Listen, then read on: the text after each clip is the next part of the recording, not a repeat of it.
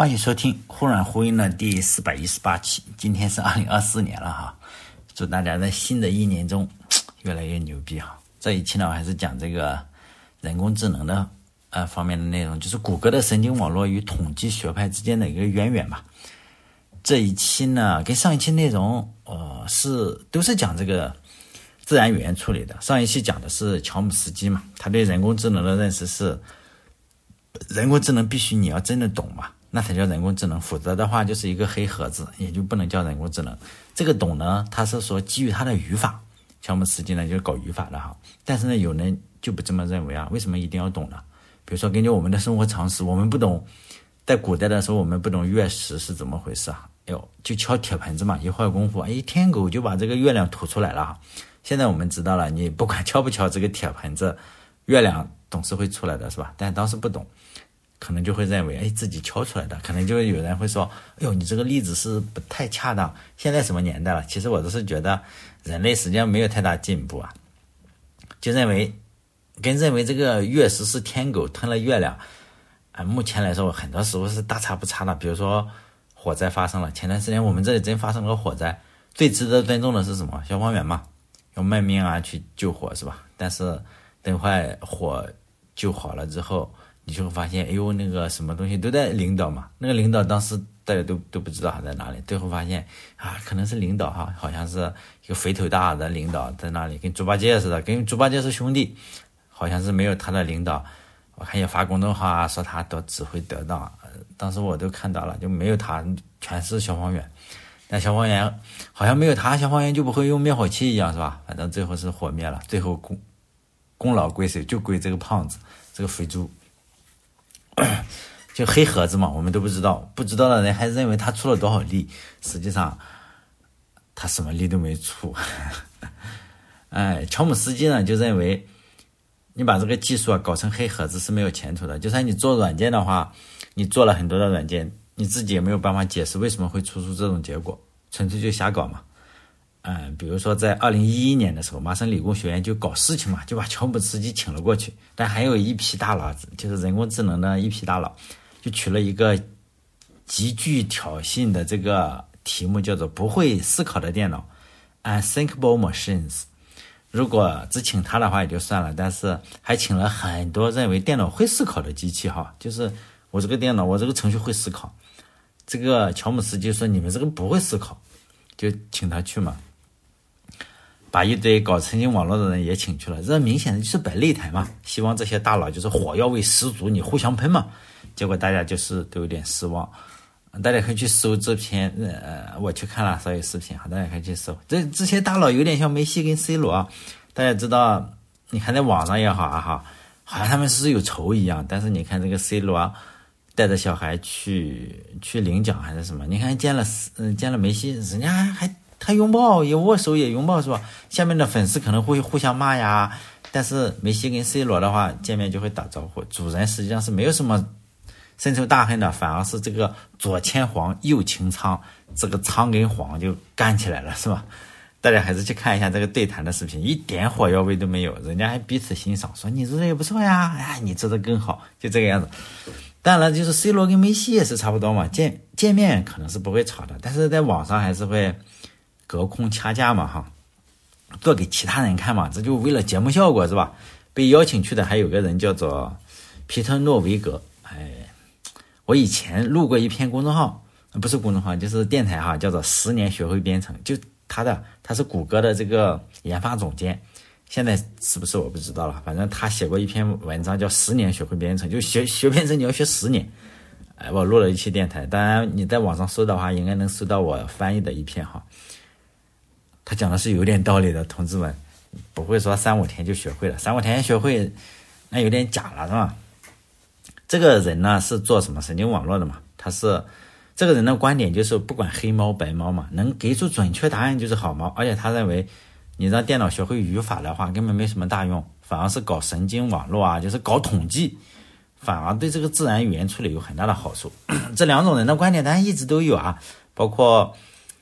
就是做工程的观点跟做科学的观点哈，就包括前段时间这个 Open AI 的争论，不最后也是嘛啊，出了那么大的事情，就是一派人是科学家，一派人是工程师。科学家呢倾向于说，我们把事情搞清楚啊，搞搞明白，别给把人类搞挂了。工程师的意思是咱们得赶紧来抢用户呀，搞挂了以后再说嘛，是吧？把把人类毁灭了拉倒，反正现在还毁灭不了。至于后果是什么再说。这个就比如说爱因斯坦就是科学家嘛，他能把这个智能方程搞出来。但是你如果让他去搞这个曼哈顿工程的话，那他可能是搞不定的。因为爱因斯坦喜欢美女是吧？他直接被苏联的美女间谍给睡的这个三米五道的这个呃核计划也也被偷去了是吧？啊，他写信给人家说，哎呦，能不能再回来叙叙旧是吧？但是爱因斯坦是可以指明方向的人，就是说他可以知道，这个东西是能造出核武器来。但是你如果让他搞工程，他不行啊。但是有行的就奥本海默嘛。我觉得奥本海默的理论知识也许没有爱因斯坦那么丰富哈。我是说也许啊，但因为我的水平比人家差差好几个爱因斯坦呢，就是说，这哥们肯定是能搞事的啊。这个奥本海默，比如说有一个他这个曼哈顿工程做原子弹需要一种良好的导热的材料，叫什么白银？哎，我记得咱们高考化学的时候不是都是叫钠钾合金是吧？这说导热最好，怎么他用白银？显然应该让我去搞这个。这个这个什么哈，曼哈顿工程，但他确实说他导热要用白银，为什么不用钠钾合金呢？现在这个现在核电站都用钠钾合金，别问我为什么知道，因为高考考我们那时候考，现在不知道是不是啊？大家都是高考比较比较比我晚的啊，也许现在现在用什么我也不知道了，硅硅脂是不是用电脑的硅脂？就他当时是要一种导导热材料，这根本就是说用白银没有啊。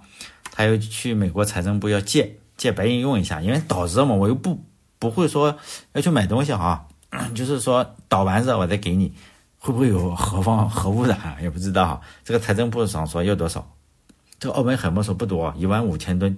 这个财政部长就使出了全身的内力啊，几乎要把这个血给压住，几乎把面前的这个办公桌一掌给拍碎，降龙十八掌，就跟说就跟这个奥本海默说，小伙子。我们财政部说白银用的单位是盎司，你上来给我个吨，还是一万五千吨，你就不怕说话闪了舌头吗？但是人家奥本海默就是奥本海默是吧？做工程的就能搞定。你说用什么方法能搞定？我也不知道。反正人家确实借出来了一万五千吨白银，这就是搞工程的人嘛。以我现在的经验哈，其实真正能像爱因斯坦这样指明方向的人是少数，大部分都是瞎指挥。就跟我说的那个 火灾哈，那还瞎指挥，真瞎指挥，救火，哎，火在那里，人家是傻，这只要不瞎都能看得到火在那里，他会救吗？他不会救是吧？真正实现工程的人也是少数，像我们做软件啊，像我这种，就虽然也叫做工程，但是我写 bug 是吧？你先拖后腿，就是又能指明方向，又能过做工程的人，那就更少了，可能只有像图灵呀、冯诺依曼啊这样的人才可以是吧？在这个人工智能方面啊，也是这两派啊，就是说，搞搞工程的怎么搞？搞工程的就是我们先搞出来嘛。搞科学的是说，你这个万一搞出来，你把这个人类给搞挂了怎么办？就是说还是担心这件事情。但也有人立场不坚定嘛，在这个两派中横跳。哎，我从这个阵营跳到那个阵营，过一段时间我又跳过来了，或者是，是吧？就跳来跳去，在工程和科学之间游走。墙头草哈，比如说这个世界上最早的人工智能聊天软件之一叫做什么？艾丽莎，艾丽莎啊，艾丽莎软件的作者哈，他的名字叫魏森鲍姆。为了叫顺口一点，我称呼他为老魏。老魏的父母是犹太人哈，在德国要屠杀犹太人的水晶夜之前的前一年啊，说这个跑得比较快，他爸妈带着他就去美国了。但我我说他全这这也。这也就全家了哈，因为但他爷爷奶奶没跑，他叔叔伯伯啊、姑姑都没跑啊，所以呢，他说我说的全家就他爸妈带他跑了哈，不包括他那些。结果呢，那些没跑的亲属可能爱德国是吗？觉得没事，结果就死了嘛，死在希特勒的屠刀之下。他母语是什么？德语。在上大学期间，他去的时候可能就初中啊，或者是高中是吧？然后 要要要那。是奶奶还是姑姑啊？反正死了嘛，他就崩溃嘛，然后就就去这个什么，参加了美国的空军开着波音的 B 二九轰炸机，把一颗颗炸弹倾泻在自己祖国的土地上，就轰炸德国嘛，轰炸柏林。但是我能接受啊，因为你你受到了，你想想，你真的是我们代入一下，你受到了他家所遭受的那种迫害，你还会爱你的祖国吗？你还会看到希特勒，妈看到希特勒我弄死他是吧？你也不可能再爱你的祖国，也不会爱你的元首，为什么？太痛苦了，是吗？你杀了他家好几口人，如果你还爱的话，我只能说一一句话：畜生不如。这就血很深仇嘛。啊，但老魏那母语没办法嘛，老魏就是说。青少年是在德国度过的，因此他德语很好。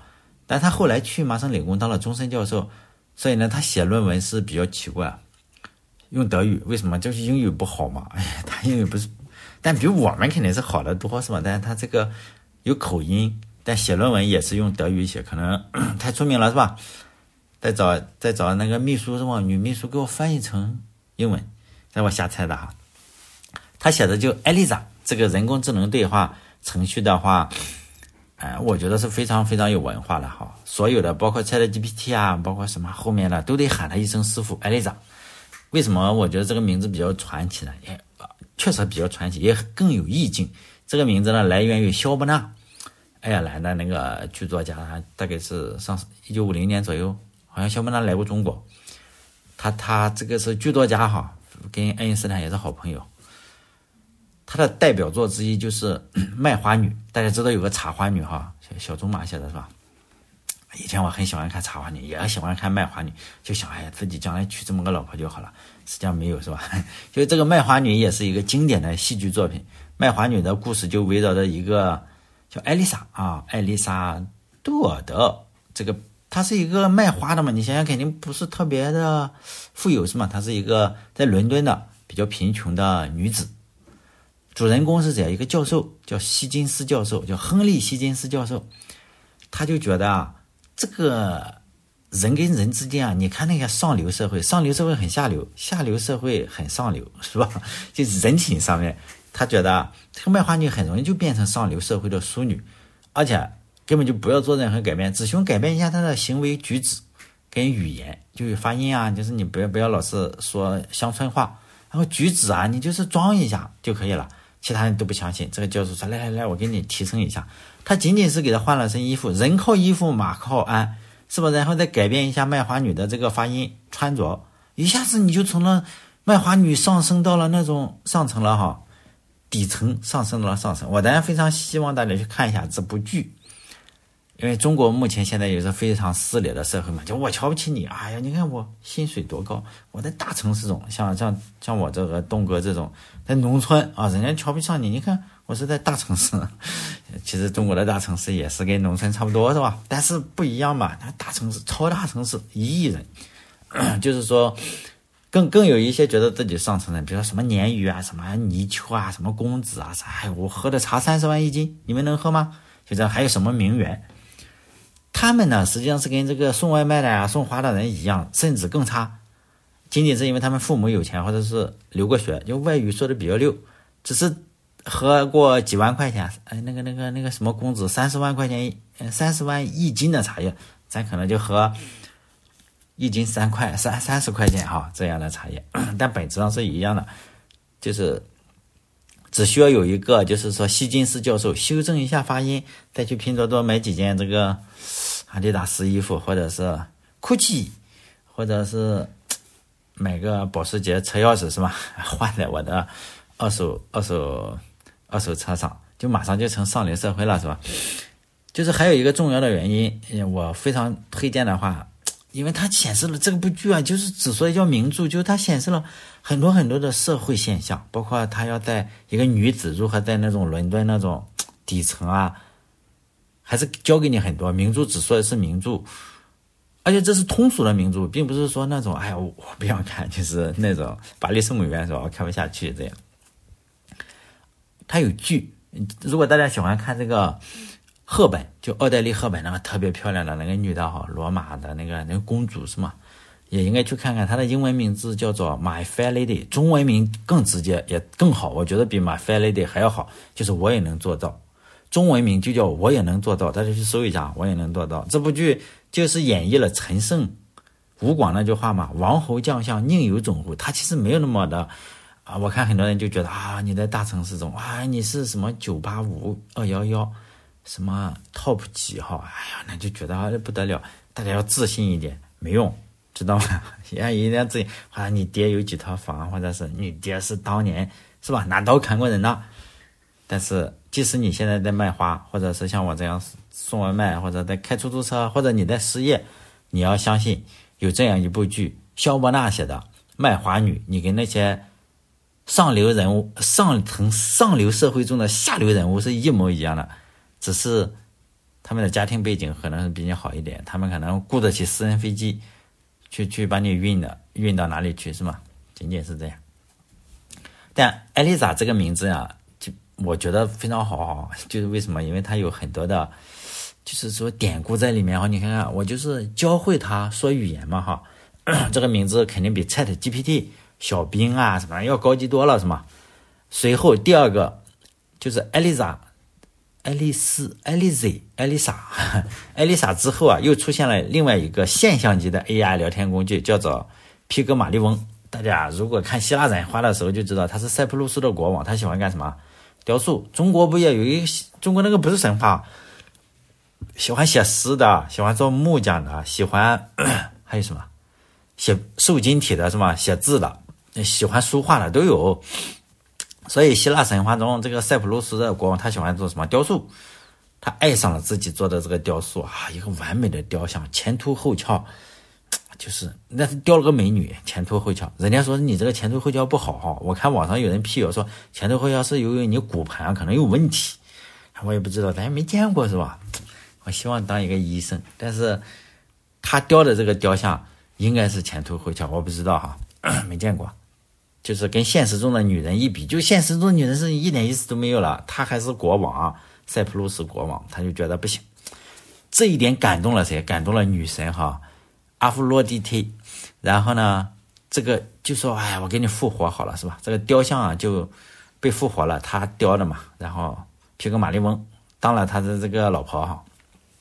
这个跟《聊斋》里有点字，嗯，有点类似嘛。《聊斋》里不也有一个嘛？他喜欢看书是吧？看史，哎，《后汉书》还是什么？我忘了啊。大家看《聊斋志异》，我记得反正当时我惊讶了一下，不是《史记》就是《后汉书》。我靠，我说看那个吗？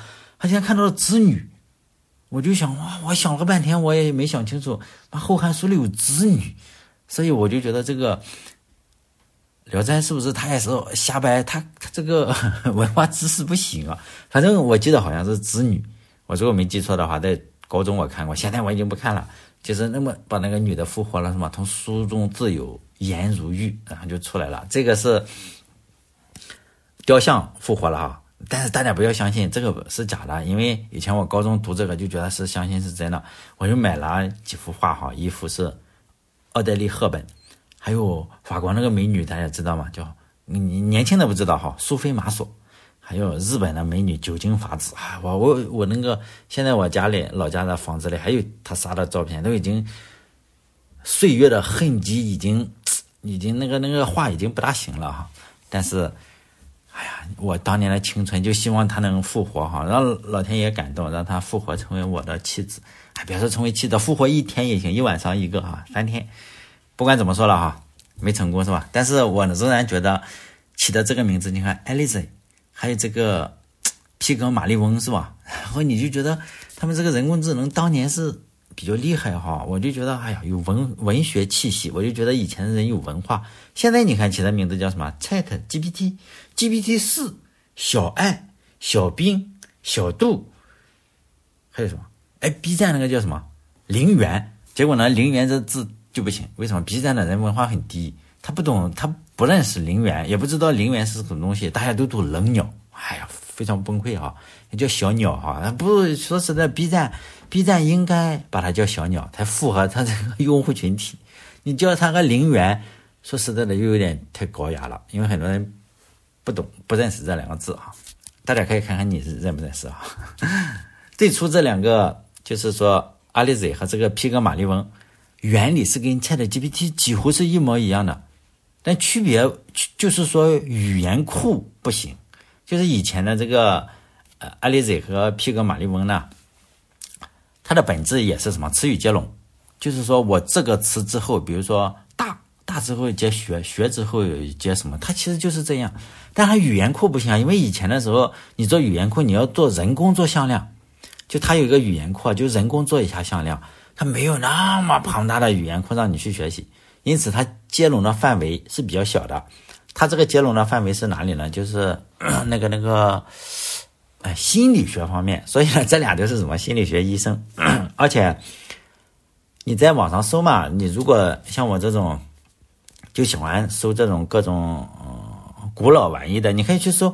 很多人跟他聊过天呐，他这个聊天的记录啊都被保存起来了。不，你可以在网上找到，就当年那个人聊天，你真的跟现在的 ChatGPT 差不多，但是你不能不能聊。你还是聊心理学方面的，现在 GPT 跟他真差不多，没有那么，没有那么什么，你感觉不出他是一个机器人来，就是皮革马利翁跟爱丽丝，你可以去试试哈，用英语啊，你只能用英语。其实你这样聊天，哎，真的是感觉不大出来。但现在肯定是厉害，你也你也不能，但你聊计算机，呃，它不行了，因为它没有这这方面的语料库。然后呢，这个老魏啊，就是我把他不能喊老老喊这个。英文名我也记不住，说实在，就老魏他就意识到问题的严重性了，因为他知道将来你这个计算机算力强大了，AI 就可以把所有的知识给你学一遍，语语文我也学，化学我也学，政治我还学，政治什么社会人文全学，就跟现在 GPT 四一样，或者是 哪一个，他就觉得哦，你这就学懂了是吧？而不仅仅是我以前我搞了个心理医生的，你们都搞不定是吧？你这将来学了，他就开始跳跳了嘛？他就觉得不行，他以前是搞技术搞过头了，他当年他就觉得搞过头了，他就开始宣传这个 AI 是有危险的。当别人问他，哎，你觉得这个 AI 会不会超过人类？他的回答就是说，根本就不用考虑这个问题会不会超过人类，那肯定会超过人类，这百分百超过人类。现在解决的问题不是说怎么让它超过人类，而是说超过人类了，你别让它把人给弄死。就是说，能不能继续再研究这个问题？他后期的研究方向就转变了，转变成了计算机技术啊，会给这个社会带来什么样的道德问题，并且如何回避这个问题？这就老魏嘛。当然，老魏跟他相近的一个学学派就是统计学派嘛。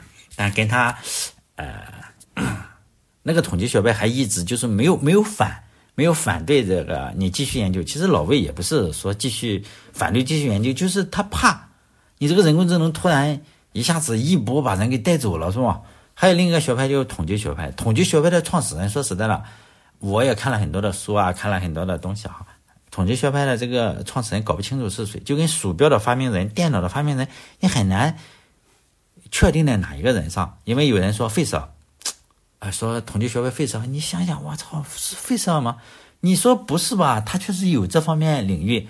还有人说这个科内托夫啊，你想想，学数学的应该知道这两个人，好像也是是吧？哈，好像也因为科内托夫他也搞这这方面研究，但是我们在这个电台里咱们就不深入研究，因为我我以前学数学哈，这个 跟这个费舍尔啊、科内托夫，你说有关系吧？好像也有，但是你说他专门研究这个嘛，你非要强行拉过去，我觉得也可以说得通，因为他俩就是搞概率学啊，什么都很厉害。数学数学家，你总不能说电脑上没用它吧？肯定也用到了。